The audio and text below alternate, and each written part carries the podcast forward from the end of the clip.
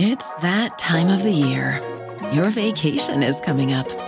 You can already hear the beach waves, feel the warm breeze, relax, and think about work.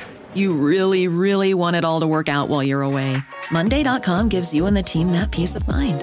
When all work is on one platform and everyone's in sync, things just flow wherever you are. Tap the banner to go to Monday.com. Another day is here, and you're ready for it. What to wear? Check. Breakfast, lunch, and dinner? Check. Planning for what's next and how to save for it? That's where Bank of America can help.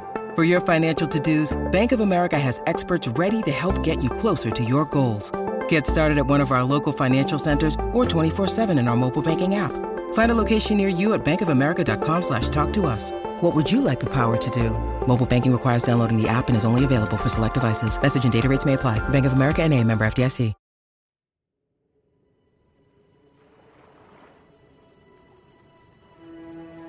Welcome to the History of the Netherlands, where we explore the events and characters that, over time, have transformed a swamp into an amazing modern marvel.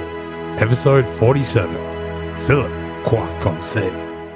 When Philip the Handsome came of age and took over direct rule of the previously Burgundian but now Habsburg territories of the Low Countries in September 1494, his accession marked the first time since the death of Charles the Bold in 1477 that a native and natural born male prince had filled the position.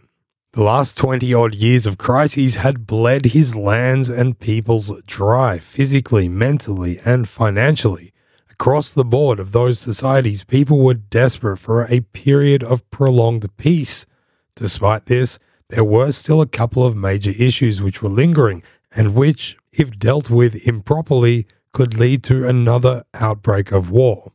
These were the situation in Gelders, whereby Maximilian and Charles of Egmont were both walking around saying, I am the Duke of Gelders, as well as a good old fashioned conspiracy in which Margaret of York and Maximilian both pointed to a random Flemish dude and said, He is the King of England. This resulted in a mutually detrimental trade conflict between England and the Habsburg Low Countries. Philip's first great test as Duke of Burgundy would be discerning between the interests of his lands and subjects and those of his ever ambitious father. Welcome to the history of the Netherlands. I am the king of this podcast. No, I am. Rebel, rebel, rebel. We are going to begin today by backing up slightly and returning to the story of Charles of Egmont in Gelders. In the last episode, we saw how Charles had returned to Gelders, quickly won the support of the majority of the territory, tried to go over Maximilian's head and get Frederick to recognize him as Duke of Gelders, and in April 1493 was able to take a castle called Puderoyen. You may recall that we departed from Gelders at that point to go speak about the wider goings on that led to the Treaty of Senlis being signed between Maximilian, Philip the Handsome, and Charles VIII. Well, now we're going to go back to Gelders and take a look at how that treaty affected, or perhaps didn't, circumstances there and see how the chasm between Duke Charles and the Burgundian Habsburg dynasty grew wider and deeper and their relationship became irretrievably broken. The castle of Puderoyen is located nearby the town of Zaltbommel and lies on the Meuse River, roughly in between the towns of Gorinchem and Den Bosch.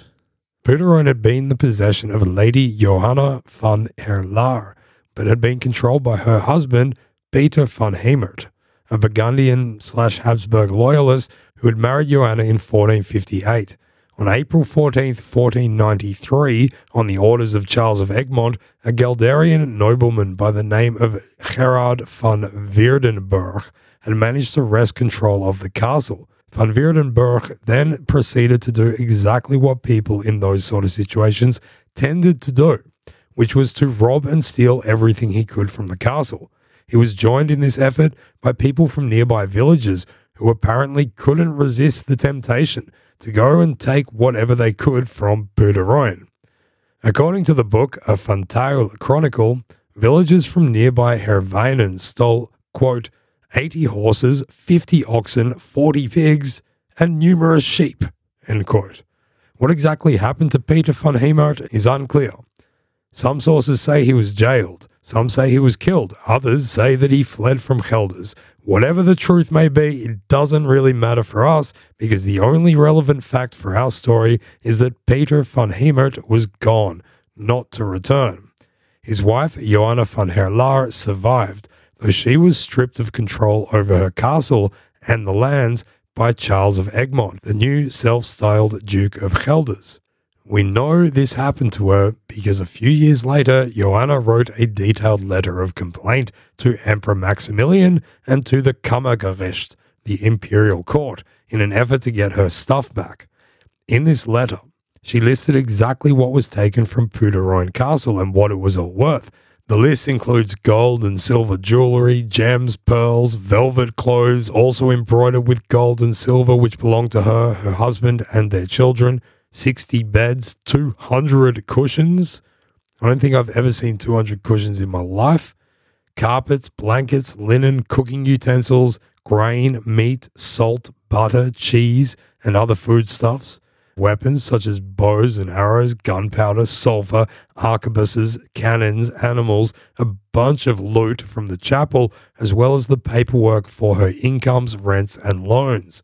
In total, she estimated that the value of goods stolen from her was about 14,500 Rhenish guilders, and her loss of income annually from her rents was about 3,500 guilders.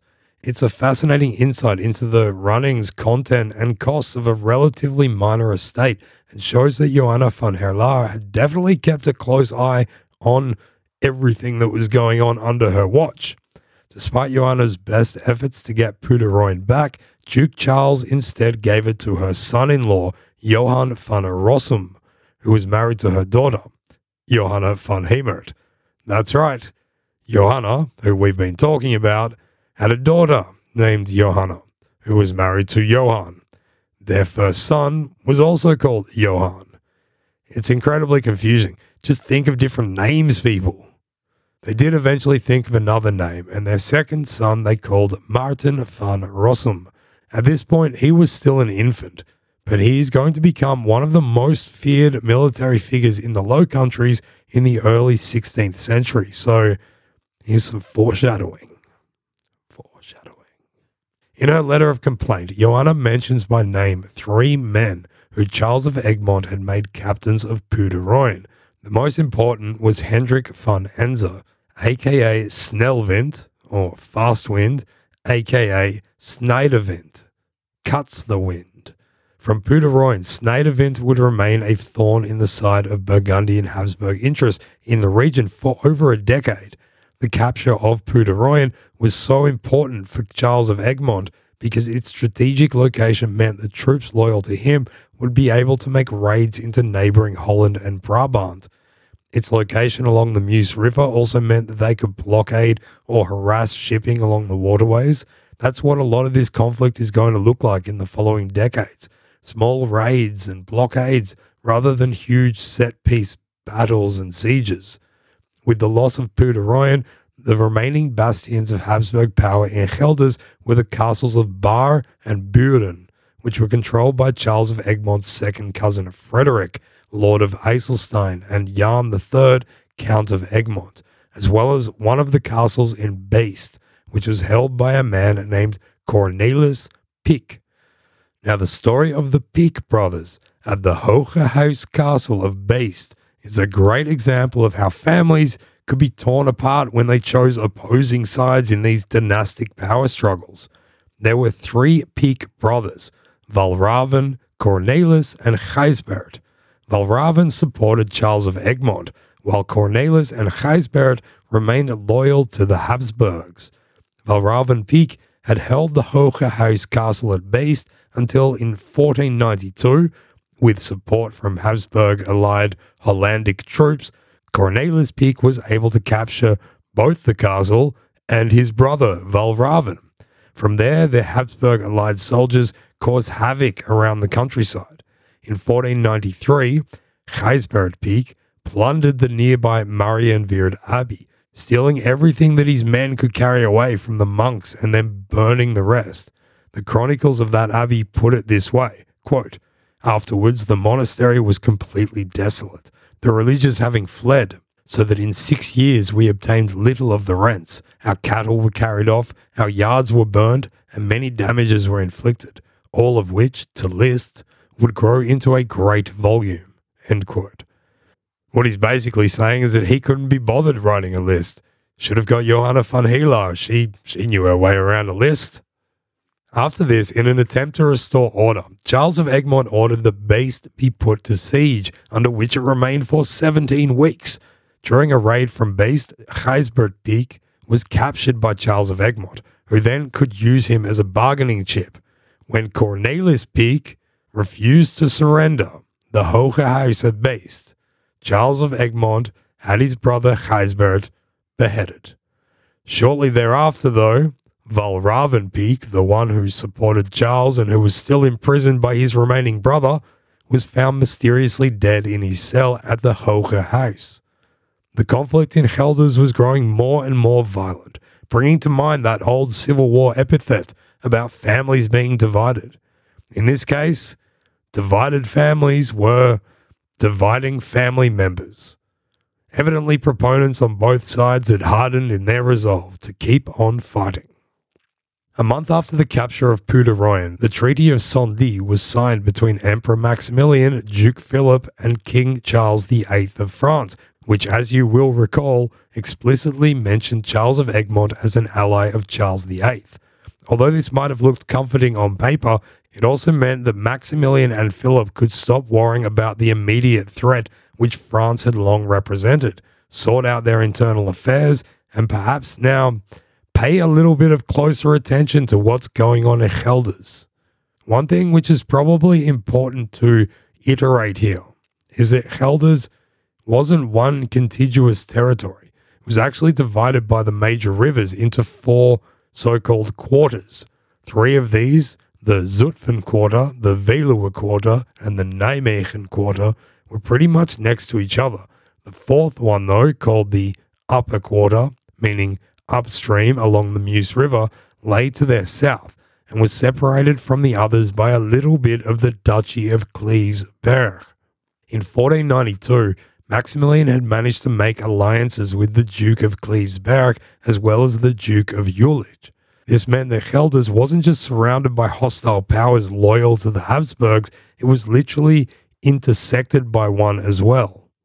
Perhaps wary of the vulnerable position this put him in, Charles of Egmont went on an extended trip to France around the time the Treaty of Senlis was signed.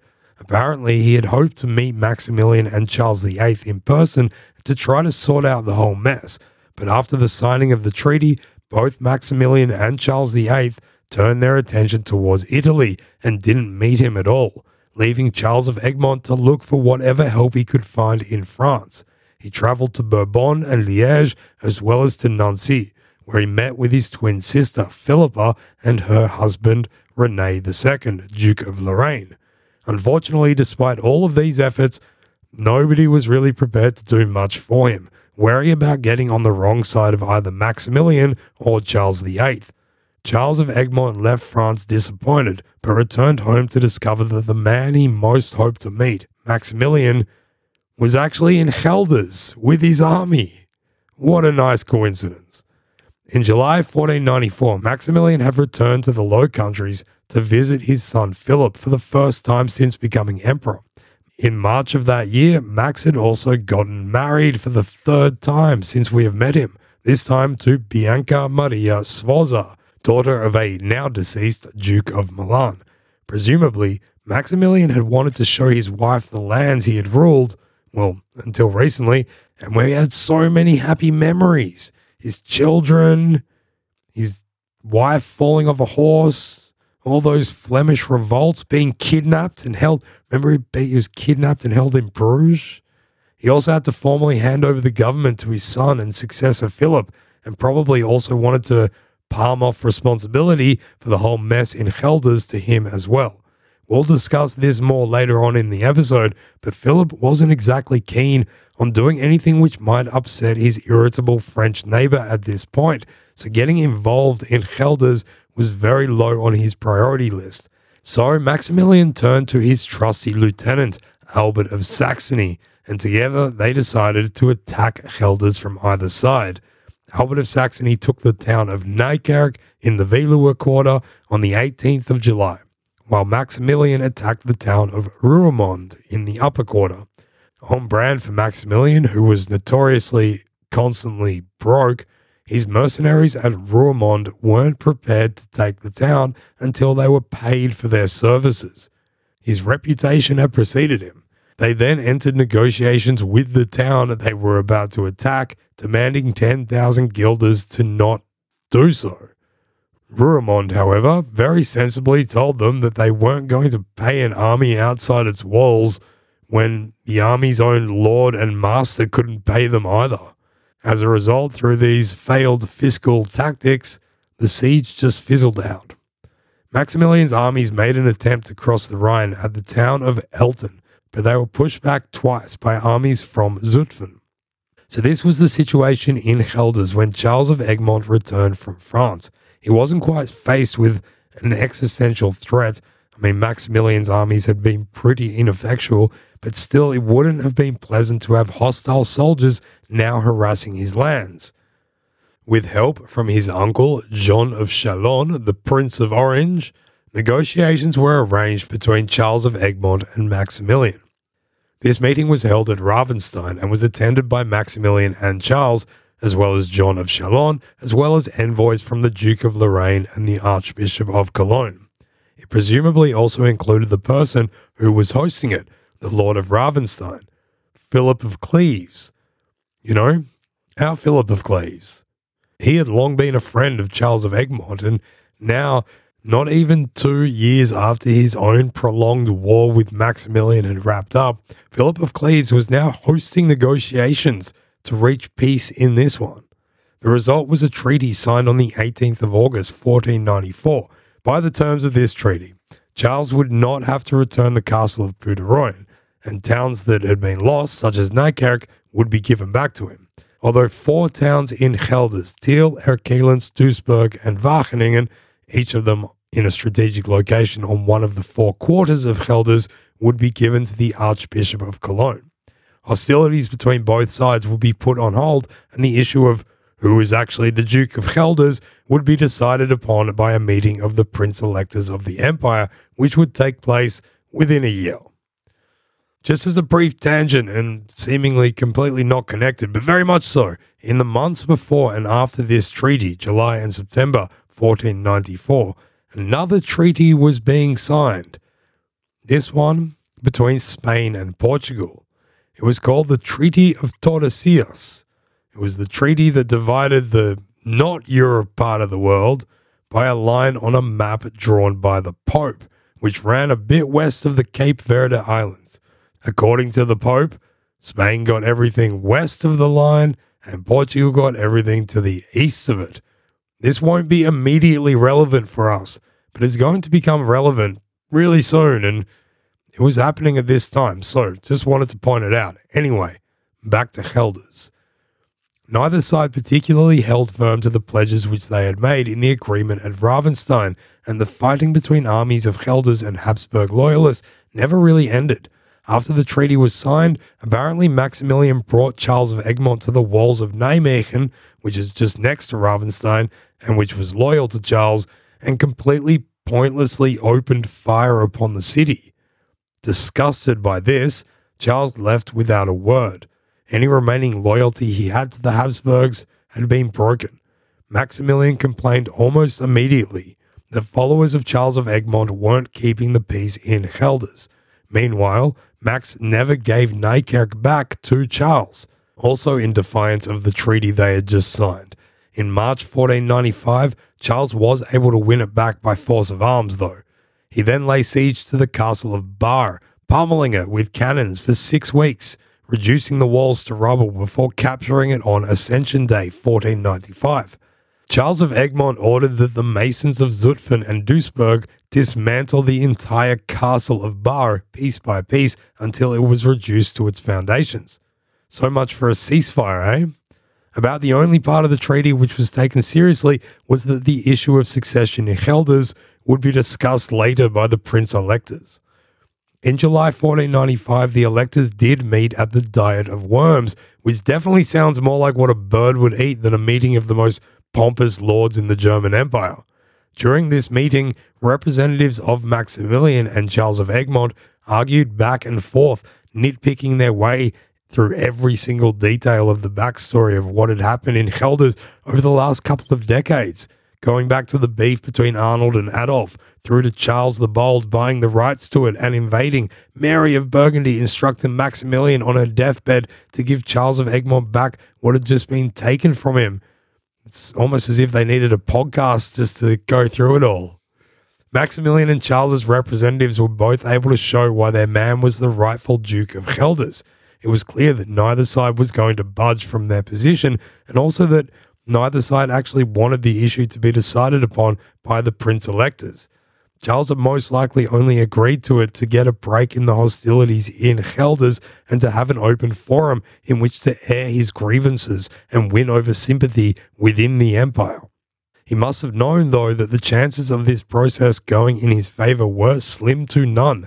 Maximilian, on the other hand, wanted to have the issue decided not by these electors, but rather in the Reichskammergericht, the imperial court, in which he was essentially the judge. Yes, that definitely sounds like a great place for an impartial decision to be made, Max. When this impasse couldn't be worked through, Charles's representatives departed from Worms. It seemed pretty much inevitable from this point the full scale war between Charles of Egmont and Maximilian could not be avoided. But luckily for Charles, though, as emperor, Maximilian had a lot more to focus on than just Gelders, and for now, he became distracted by issues in Italy and turned his attention from the north to the south. So instead of war, surprisingly, in September 1495, Maximilian just charged Charles with breaking the peace in the empire and summoned him to appear before the imperial court in Frankfurt. Understandably unwilling to travel into the lion's den, Charles just refused to do so. In September 1496, a second summons was sent for him to appear at the imperial court, this time to do with the case which Johanna van Herlaer had brought up with her complaints about everything that had been stolen from Puderoyen Castle. She has a list. Once again, Charles of Egmont refused to appear, instead sending a very long and elaborate letter which once again laid out all the atrocities which had been committed by Maximilian and his lieutenants in Gelders over the previous two years, and claiming that it was unsafe for him or his representatives to travel so deep into such hostile territories. Charles pleaded for the Pope Alexander VI to send a legate to arbitrate in the case and ended the letter saying that he and the rest of Gelders would defend their land from Maximilian as strongly as possible. And so, poised in that defensive crouch, claws out, is where we are going to leave Gelders for today. As we have seen, despite signing the Treaty of Senlis, Maximilian had been unable to subdue Charles of Egmont in Gelders by force of arms. He had then tried to use the legal power of the German Empire, which remember carried a lot of weight and prestige in Gelders, but after two years of Maximilian and Albert of Saxony's troops plundering and looting villages, abbeys, farms, and whatever else they could get their hands on throughout Gelders, the attitude within Gelders had inexorably hardened against them. But also, the tides of politics across the continent had changed over the last couple of years. Maximilian's son, Philip, was now of age and ruling in his own right, and the son did not necessarily share priorities with the father. As such, a kind of uneasy truce would settle over Gelders for a couple of years, with the odd raid here and there but it will allow us to leave Gelders for today with this stalemate lingering over the province. Speaking about stale, here comes an ad break. On the other side, we will have a look at how Philip had handsomely plopped himself upon the world stage.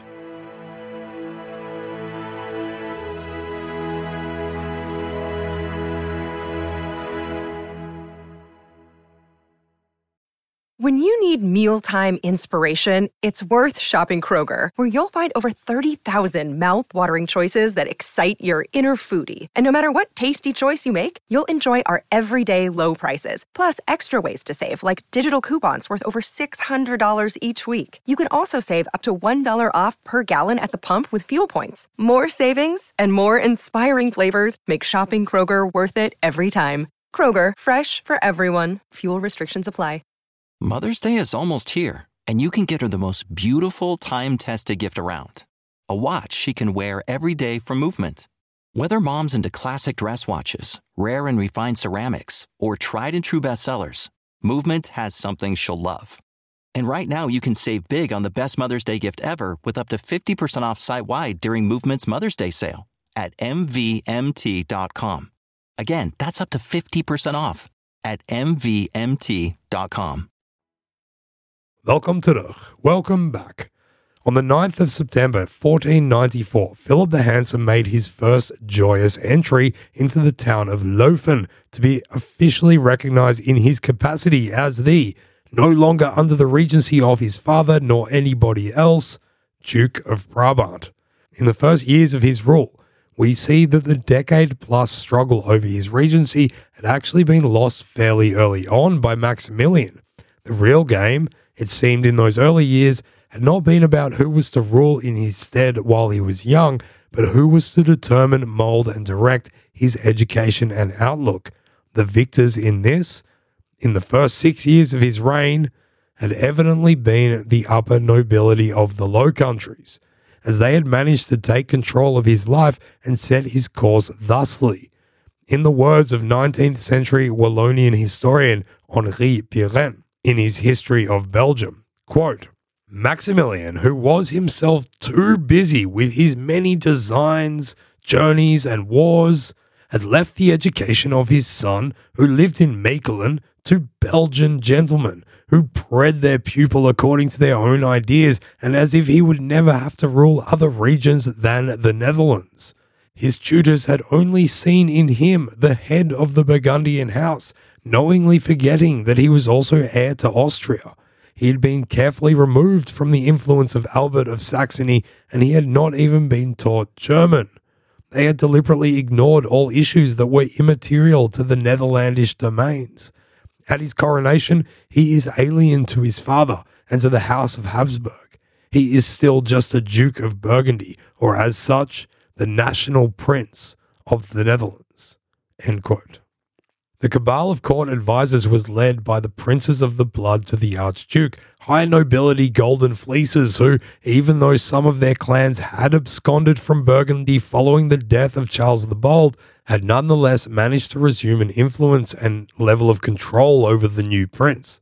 We should recognize some of their names the Croys, the Lalaings, they were both amongst them. It was not just the upper nobility who formed important components of the government that Philip had been raised to head. All across Europe, the generational effects of universities were being seen. A career in the civil service was now a viable track for lower or even non aristocrats with nimble minds, instincts for opportunity, and a willingness to do the dirty work of bureaucracy, as long as their families or a benefactor could pay for it to start with, of course. In the Low Countries, this was men like father son combo, the two Jean Carondelets, Thomas de Plaine, who became the Chancellor of the Grand Council under Philip, and Jeroen van Busleyden, his tutor. All of these are names worth remembering. Philip's decisions and behavior reflected his adherence to the advice of his council, although his tendency to rely heavily on his counselors has been called sensible. At the time, it also earned him a reputation for being too easily led, and he was given the nickname Croit Conseil, meaning literally believes counsel. A Spanish ambassador, Fuensalida, put it that he was, quote, of a good heart, but the plaything of his environment, led drunk from banquet to banquet and from lady to lady, end quote. Perhaps it was the Venetian ambassador, though, who summed it up the best. He looked at Philip's position, being accountable to the high lords of the southern Low Countries, but also having great obligations to and sharing tendencies with his ever ambitious father and described it as labyrinthine. Philip's joyous entries throughout Brabant and Holland in 1494 95 also reflected his attempts to strip back the expanded privileges which the states and towns had managed to win from his mother, Mary of Burgundy, with the Great Privilege of 1477. In the chaos of the last 17 years, since the death of Charles the Bold, the states, cities, and craft guilds had grown in power to the detriment of the ducal government. Philip recognized that, as a native son ruling in a new era of peace after protracted war, the complaints which had been leveled at his father as being an outsider with interests opposed to everyone else's could not be applied to him. As such, Philip immediately began coalescing and centralizing power within the ducal court again. When he made his joyous entry into Geertruidenberg in Holland, Philip explicitly only agreed to the same terms that Philip the Good and Charles the Bold had done, and ignored all the extra rights, powers, and privileges which had been part of the Great Privilege. Farewell, Great Privilege. It's been great a real privilege. Showing that he had perhaps learned some of the lessons dealt out to his predecessors, he did, however, leave the option for these rights to be restored.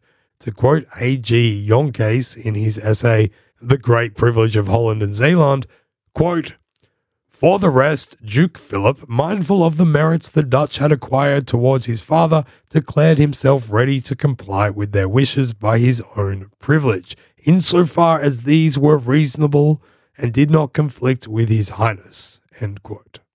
This neatly fits in with the image of Philip which we just spoke about, his willingness to take counsel from others. But it was also clear who was in charge. In a letter to the Chamber of Audit of Brussels in 1496, Philip wrote the following of their dealings with the states of Brabant quote, You are not under them, but under us. They have nothing to command you. End quote. In the words of Koenigsberger, whose work is a well we keep going back to for good reason, Philip's policy was, quote, what it had been since the days of the Duke's great grandfather, Philip the Good peace with France, accommodation with Gelders, and cooperation with the estates. End quote.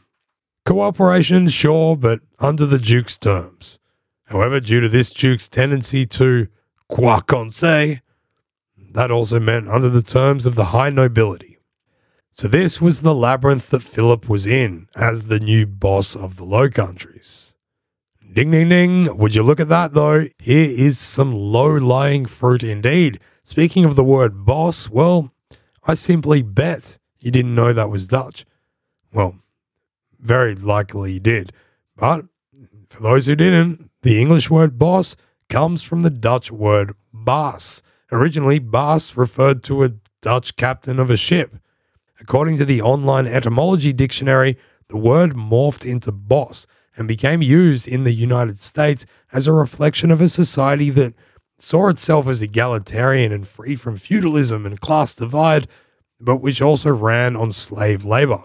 The word master was too connected with enslavement, and so another word was needed for the general populace to use. So naturally, they borrowed the Dutch one, and Baas became boss. So there you go. Boss.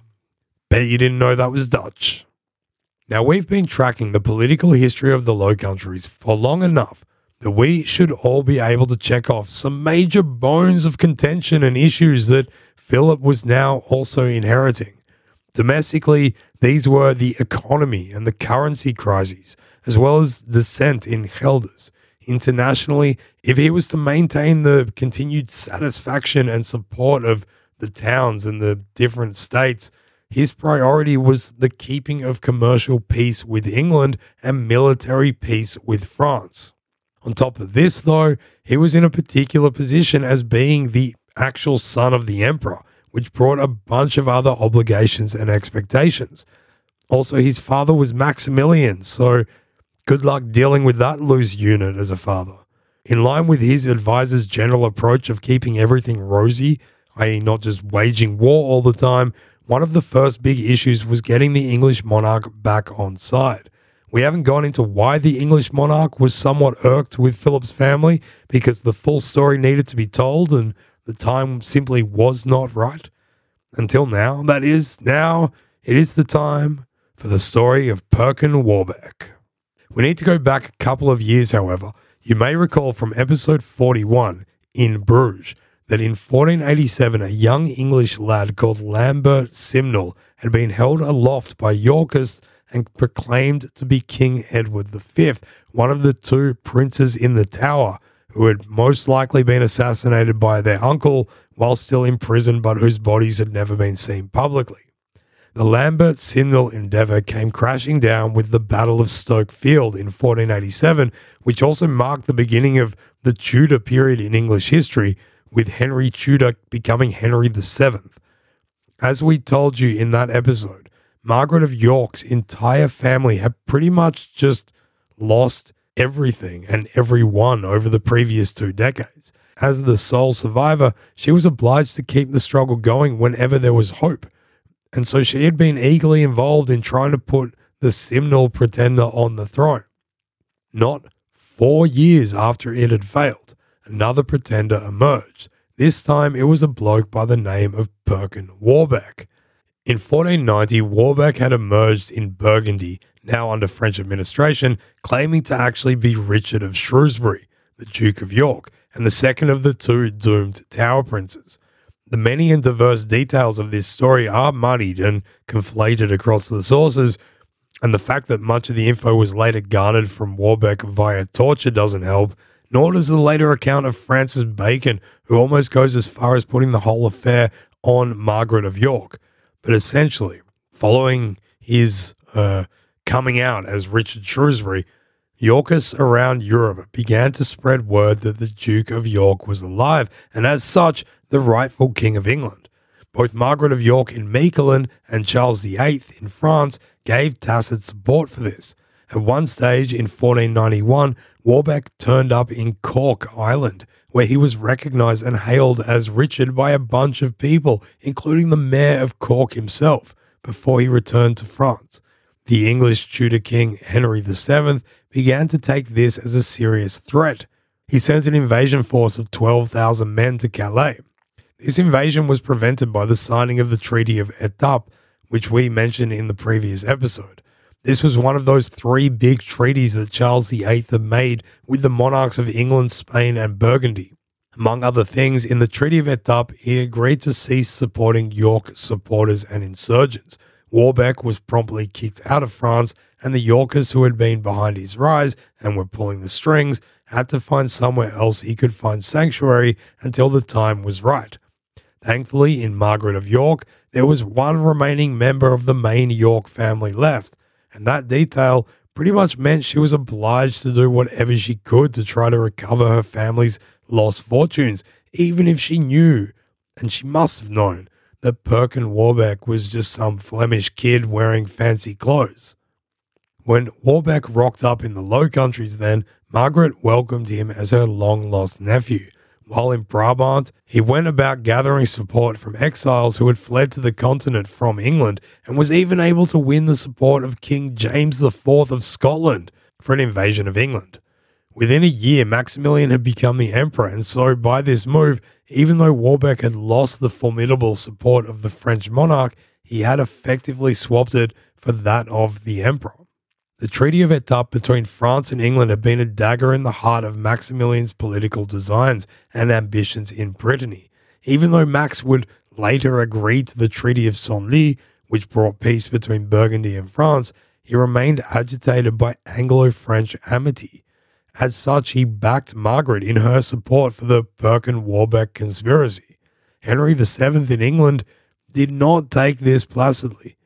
On the 18th of September 1493, Henry slapped a trade embargo on the Low Countries. He banned all English merchants from conducting any trade in Antwerp, which by now was the biggest and most important port in the region, or anywhere else in the Netherlands, instead requiring that all trade be done with Calais. This was a drastic move which was intensified in May 1494 when the exact same measures were put in place in the other direction. Trade between England and the Low Countries ground to a halt. much to the displeasure of merchants, town citizens, pretty much everyone who wasn't playing the political power game. Remember that pretty much all of the wool which was necessary for the manufacturing of cloth across Flanders and Brabant came from England. Maximilian invited Perkin Warbeck to Frederick III's funeral in December 1493 and there greeted him as the King of England. It is extremely unlikely that he or anybody else actually believed in the veracity of these claims. There is a good letter, dated a bit later on August 10th, 1494, from the English King Henry VII to an ambassador to the French king called Machado. The letter tells us that Charles VIII had gone so far as to offer naval support for England to defend its shores, as well as forbidding his subjects to participate in whatever Warbeck coup attempt was coming. Henry says that he is not so concerned about Warbeck at this stage, but is flourishing in his praise of the French king's efforts. Quote, In regard to the said Garçon, the king makes no account of him because he cannot be hurt or annoyed by him, for there is no nobleman, gentleman, or person of any condition in the realm of England who does not well know that it is a manifest and evident imposture, similar to the other which the Duchess Dowager of Burgundy made when she sent Martin Zwart over to England. We spoke about that. And it is notorious that the said garçon is of no kin to the late King Edward, but is a native of the town of Tournai, and son of a boatman who is named Warbeck. End quote. As to Max's catering to the charade, Henry's thoughts are pretty clear on this as well. Quote, Therefore, the subjects of the king, talking about Maximilian, necessarily hold him in great derision, and not without reason and it should so be that the king of the Romans should have the intention to give him assistance to invade England, which the king can scarcely believe, being that it is derogatory to the honour of any price to encourage such an impostor. He will neither gain honour or profit by such an undertaking, and the king is very sure that the said king of the Romans and the nobility about him are well aware of the imposition, and that he only does it on account of the displeasure he feels at the treaty made by the king with his said brother and cousin, the king of France. So when Philip was ascending to the various thrones of the Habsburg Netherlands in late 1494, this was the other major issue he inherited. The specific Warbeck and embargo situation was really one that was largely of his father's making. Maximilian was a man who had proven himself time and time again to be unable to understand or pander to the interests, qualms, and concerns of towns and cities in the Low Countries. But as we looked at earlier, Philip had been educated and moulded by the high nobles of the Burgundian lands. Despite his obligations to his paterfamilias, Philip's education and counsel guided him to put his domestic priorities ahead of the dynastic and imperial ambitions of his father. In February 1495, Philip's council had already begun to advise him that this whole Perkin Warbeck thing really had to be dealt with. Otherwise, there was a real risk of yet another revolt in Flanders. Things were made a little bit easier when, on the 3rd of July 1495, having been helped by Margaret of York, Perkin Warbeck disastrously landed in Kent, England, and his army suffered huge losses and he was forced to take refuge in Scotland. It took another year or so, but with Warbeck now somebody else's problem, from the midst of the crippling and mutually disadvantageous trade embargoes, a new treaty was fashioned. It became known as the Intercursus Magnus and was ratified in February 1496. The terms of the treaty made it easier for English wool traders to get their stuff sold in the crucial Habsburg Low Country ports while fisheries from the Low Countries were given more rights. A lot of it granted reciprocated benefits to merchants from both regions, and it brought more money into the coffers of everybody. Its ratification was, from a Low Countries point of view, a way more sensible decision than dressing some phlegm up as a dead prince and sending him to invade England. And that is where we will leave it for this episode. Philip has been handed the reins and all the turmoil that goes with the job.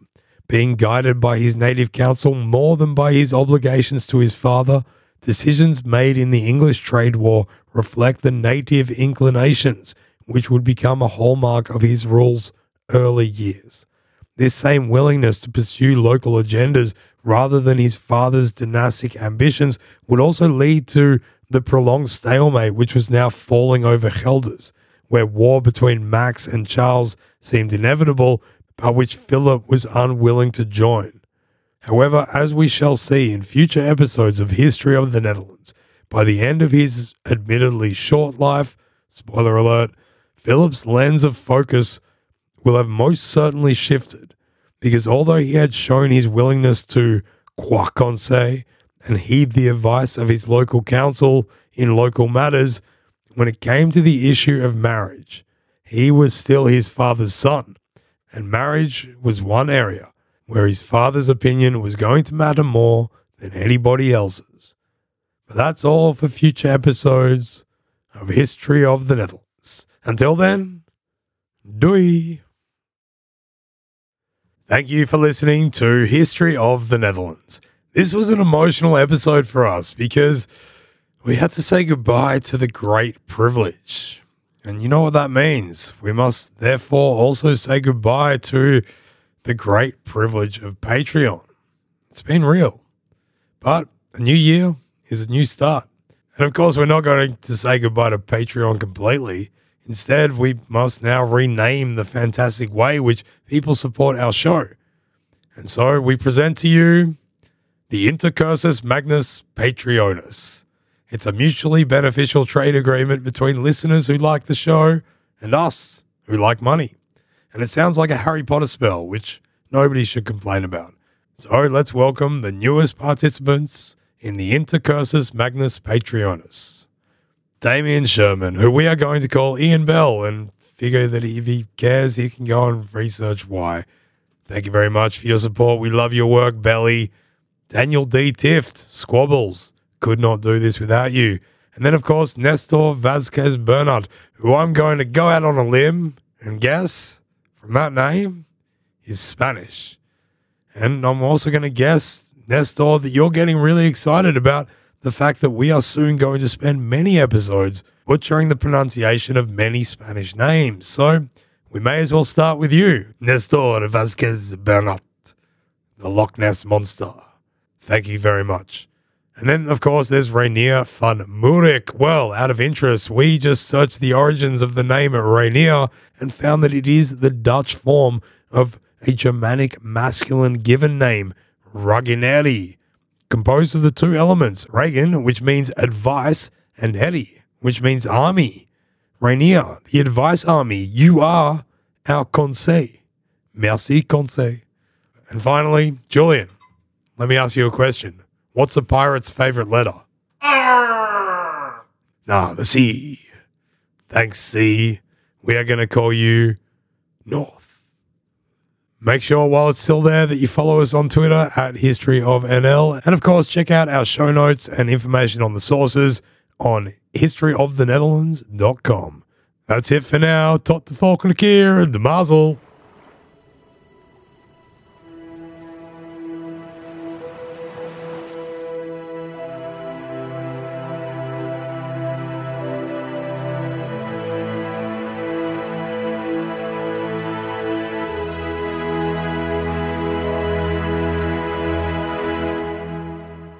This has been a production by Republic of Amsterdam Radio.